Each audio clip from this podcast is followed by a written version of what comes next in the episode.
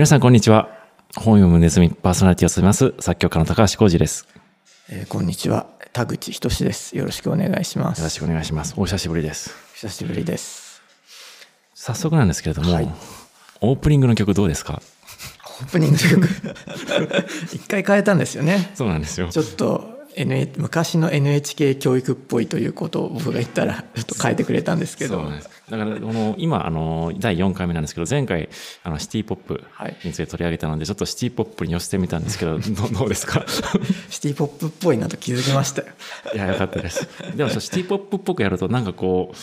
盛り上がらない感じがあるので、なんかちょっと、ちょっとだけこう、小室哲也っぽくもさも入れましたつもりです。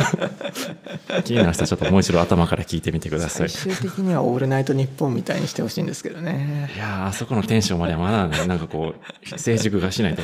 厳しいかもしれない。えー本日取り上げる本は、アフマド・サーダーウィのバグダードのフランケンシュタインという本を取り上げます。この本は僕初めてなんですけれども、アラビア語ですね。で書かれた小説で、僕アラビア語での小説を読むのは初めてだったんですよね。高橋さんも初めてですか？そうですねザ古典みたいなものをちょっとパラパラ見たことがあるぐらいで、はい現代小説をしっかり読むのは初めてですえーこの小説は2014年に書かれた小説で、えーあらすじをざっくりと説明しますと、自爆テロが相次ぐ2005年のバグダードを舞台にした小説なんです。である登場人物が、まあ、いろんな遺体の部分を集めてきて、一体の遺体を作り上げるわけなんです。ある日、その遺体が忽然と姿を消してしまうわけなんです。その代わりに殺人事件が至るところで起きるようになって、そしてある日、その作り上げた遺体がその作った本人のところに現れる。という話になっています。この作り上げた遺体はテロの被害者なわけなんですけれども、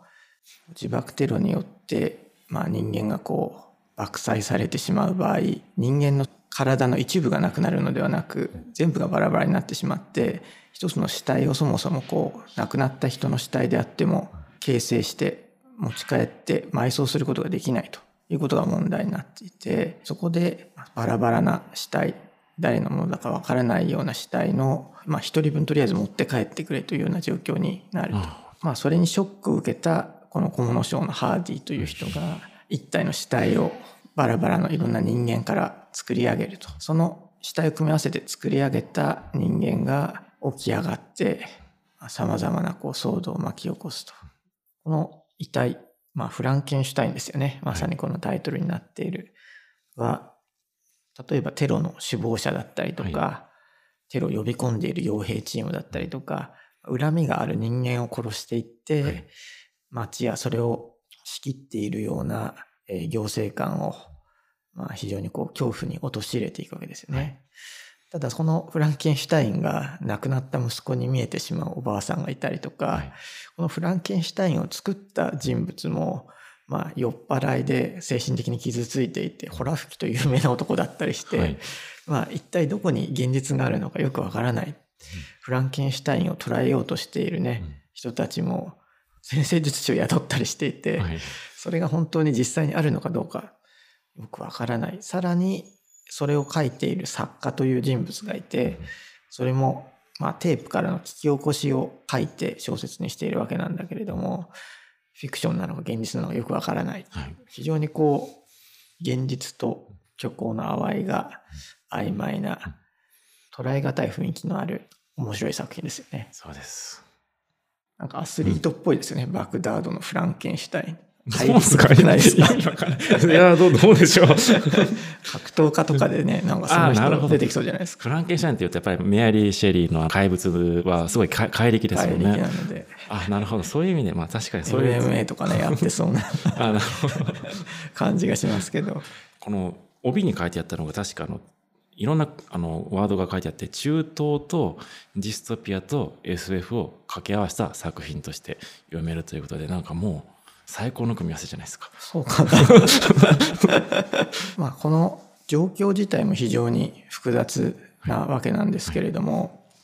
そもそもこうイラクという場所自体はい。が人工国家と言われたりもするそうで非常にこ多民族多宗教、はいはい。多様な文化がひしめき合っている場所なわけですよね。アラビア語であっても地方によって方言があったりとか、クルド人の方がいたりとか、はいこのローバはキリスト教徒ですしそうでしたね。さまざまなこうクラスターがこう層になって入り混ざってるわけですね。はいイラクに関する書籍を読んだところ、はい従来は宗教間の対立とか、はいそういったもので捉えられることがイラクの環境というのは多いらしいんですけど、はい同じ民族でもいろんな宗教があったりとか、違う民族でも同じ宗教を信奉していたりとかシアートスナ派に実質的にそれほど儀礼とかの部分に関して差異がないとか実際はもっとより複雑に人間関係とか勢力だったりとか利害関係がひしめき合っている。非常にこう複雑な地域のようですね。登場人物の一人も自分のルーツが思っていたルーツじゃなくて衝撃を受けるっていう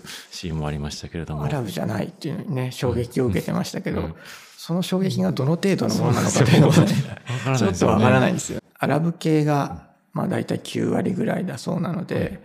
まあ、その中でこうマイノリティになってしまうということがその地域においては結構インパクトがあることなのかもしれないですよね。実際我々そのアラブという概念とはい中東という概念もそんなに明晰に弁別できてなかったりしませんか？まあ、正正直そうですね。はい。ちょっと地図を出したくなります。もう一度。イランとイラク、はいまあ、隣り合っているし、名前も似ているけれどもイラクはアラブに含まれるけどイランは中東であってもアラブではないわけですしねなかなかこうこの辺りの事情というのは馴染みがない人にとってはうんちょっと捉え難いところがありますよね。この本の中でも関西弁で喋る人とか あれは何でしょうね。アラビア語の方言とかなのかな。多分そうじゃないんでしょうかね、きっと。なんか面白い表現の仕方ですけどこのおばあさんもアッシリア系っていうことになってるんですかね。そのアッシリアというのも超古代の王朝で世界史の教科書の冒頭10ページ以内には必ず出てくるような、はいそういうところをルーツとして主張してる人っぽいので、まさにこう、そういった複雑な文化的な混在みたいなものっていうのがさまざまなレベルでこの本の中でも表現されてますね。まあ、さらにその中でもねアメリカ軍とかも出てくるしそうですね。大カオスですよね。小説の中ではこの作られた怪物は名前がないということで七七さんと呼ばれたり出てくるジャーナリストが勤めている雑誌には、まあ、このタイトルになっているバグダードのフランケンシュタインっていうふうに呼ばれてるんですけれどもいろんなものがつなぎ合わされてできてるというイラク自体のがメタファーになってるのかなというふうになんかいろんな多民族だったりとかいろんな文化がこう入り混じって作られている一つの国でそれ自体ではこう名前がないみたいなそういう形になっているのかなというふうに思ったんですけどね。確かにそうかもしれないですね。フランケンシュタインとか、まあ、こういった古典的な怪物って、はいい、ろんなメタファーとして読まれやすいんですけれどもそうですね。割とまあジェンダー系の分析とかでよく参照されたりするんですが今の高橋さんみたいな考え方にこうフランケンシュタインが新たに読み替えられていくというのも非常に面白いですねい。や、なんかゾンビとかだとよく聞きますよね。うん、ありますね。フランケンシュタインなので、メアリー・シェリーのやつの元となったそのフランケンシュタインもちょっと読み返してみて、前々回かな、あの、リチャード・パワーズのオルフェオという作品にちょっとつながるんですけども、フランケンシュタインっていうのは、メアリー・シェリーの方のフランケンシュタインですけれども、フランケンシュタイン博士が自分で生命を作ろうとして怪物を作るわけなんですよね。それでも出来上がったものがもうすごく醜くて、それを捨てて作られた怪物はまあ自分が何で存在しているかっていうことがわからないので、その博士を追いかけ続けるっていう、まあざっくりとしたそういう小説なんですよね。で、この小説の場合もハーディが怪物を作って、作った本人のところにフランケンシュタインがやっていく。それだけ見ると、作った本人が作ったものを醜いものだというふうに認めているわけですよね。で、ただこの間取り上げたリチャード・パーズのオルフェオという小説では、現代音楽の作曲家が作品を作って、すごく意味あるものを作ったんだけども、周りから認められないというなんかこう、フランケンシュタインで読み替えると、作った本人は、むっちゃいいもの作ったけど、周りから怪物だって言われてる、なんかこう、普通のフランケンシュタインのなんかこう、逆のことが 起こってるのかなとかも、ちょっと思ったんですよね。これでも最終的に作ったハーディはこう自分の顔がフランケンシュタインそっくりになってしまっあ、てそうですよね。はい失踪してしまうんですよね。はいこの小説僕が最初にすごく読みづらいなと思ったのは、結構名前の表記もいろいろはい。ぶれるし、はいこの文化圏独自のいろんな読み方があって、それでこう人物を特定するのがちょっと難しくなったりとか、名前自体もね結構似てるからそうなんですよね。あれこれ何度だったかなみたいな。何と ちょっと混乱してしまうというのはあるんだけれどもそれだけではなくてこの構造自体何が虚で何が実なのかっていうのが全然わからないですよね。よね。フランケンシュタインいつの間に活動し始めたんだ 一応なんか時系列はちょっとこうちょっとずつ交差してるような形でなっててこうちょっと視点がちょっとずつ変わってきてるっていうところもあって特にジャーナリストの視点が一番言ってることが怪しく感じられたんですよね。ジャーナリストも最終的に上司に騙されたのかそれとも上司がはめられたのかよくわからないですしあの上司の愛愛人みたいな人がいるじゃないですか。その人にすごく欲望を持ってるじゃないですか。そのあたりも本当にその人が存在するのかなと僕思っちゃって。ああなるほどちょっと実体がない感じがあって。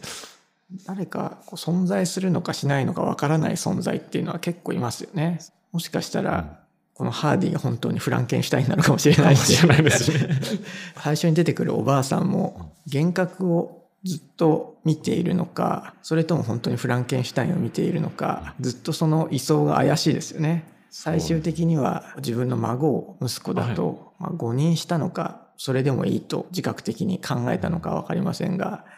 考えて移住を決意するという話になるしなかなかこう捉えどころがなくてね読み進めるのが僕は結構苦労しましたよ。なんか本当にさっき微妙に反復しているところがあると言っていたように、モザイク模様というか、アラベスクというか美しい模様が全体に広がってるんだけれどもどこを見ていたのかちょっとよく分からなくなるようなね、まあ確かにそういう構成になってる感が。ありましたね。作家自体がドキュメンタリストなんですね。ねドキュメンタリー画監督と書いてあって。全然本の内容とは関係ないんですけど僕ツイッターでこの本読みましたって言ってこの写真を撮ってあげたら、次の日見たらすごいなんかちょっと僕のツイッターの中ではバズってたんですよね。えー。あなんでだろう誰がこんなのにいいね押すんだろうと思ってみたらなんか全員アラビア語なんですよね。ー。あれ？と思ったらさなんか作家本人がねリツイートしてくれて。こんなこんなの日本語でしか書いてないのになんか分かるんだと思って 毎日英語させてるのかなと思って日本語の英語タイトルとかで よく見つけましたね。そうなんですよ。うん最近はでも作家さんが自分でエゴサーチリツイートしたりして宣伝することも多くなってきましたよね。いややっぱり読んでもらいたいですよ聞いてもらいたいし読んでもらいたいし来てほしいし コンサートに。お金払ってほしいしこのあバグダードとか、はいイラク戦争とか、はいまあ、中東アラブ世界関連のドキュメンタリーって、はい。結構優れたものが多くて、はい。僕もこの七七さんみたいに、はい。テロで人が吹っ飛んだ後を映している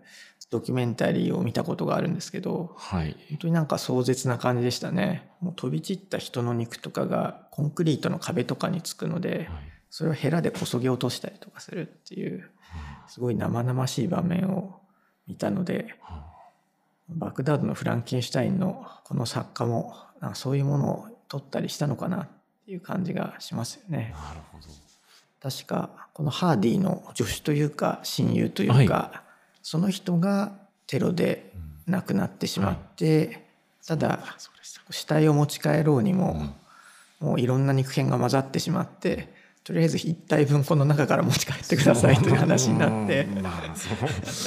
ちょっと壊れてしまうというね、はいそんな話でしたよね。死体を作り上げる過程をこういろんな人に話してるじゃないですか、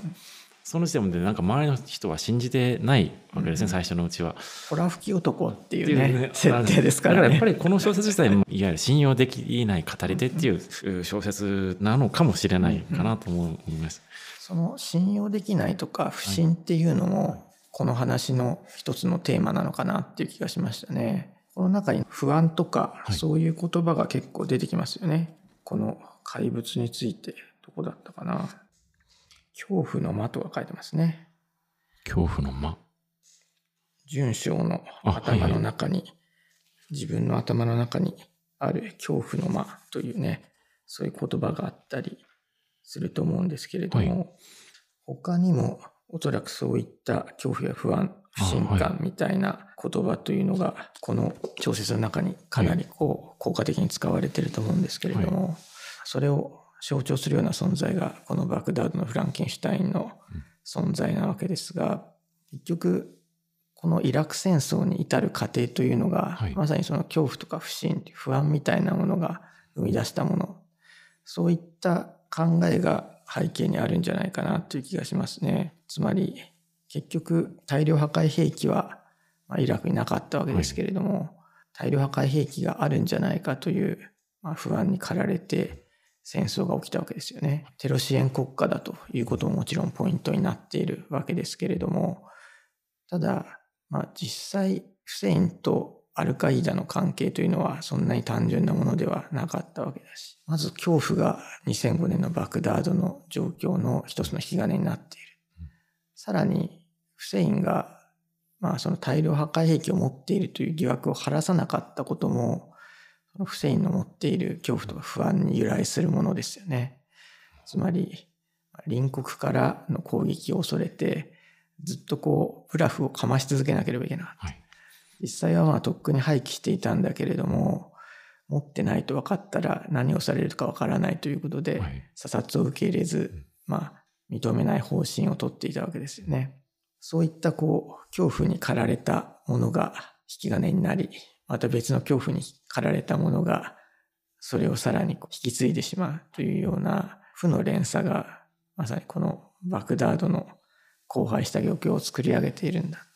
それをこうフランケンシュタインの存在に託して表現してるのかなっていう気がちょっとしましたね。この本の中に出てくるフランフランケンシュタインが七子さんというの怪物は復讐を果たすとその部分が成仏するというか、そういう形になってるんですよね。でその部分を補わないといけないからまたそこを別の主体で埋め合わせていくという形で永遠に終わりのないそういう不安感の連続みたいなことになってるんですよね。しかもその罪なき者の肉か罪ある者の肉かみたいなのねこの中で話題になるんだけれども、まあ、結局その両者に区別がつかなくなってくるわけですよね。はい、この小説のなんというか難しさとか捉え方さというのは本当にこうあらゆる細部にまで行き渡っている感じがします、ね。多い本ではあります。やっぱり文化が違いますね。結構多分、この辺りの文化に通じてる人だったら、はい、人の名前とか、はい、細かい部分からいろんな参照を引けるんだと思うんですけど、はい、それができないのはちょっともどかしい感じがしますよね。なるほど。だから田口さんは読みにくかったと。そういう理由もあって。なんだユダヤ教徒の廃屋みたいなのが出てきたりとか、はい、宗教的な多様性みたいなものも随所に盛り込んでますけど、最初に出てくる聖ゲオルギウスの流体児の絵飾ってるじゃないですか。はい、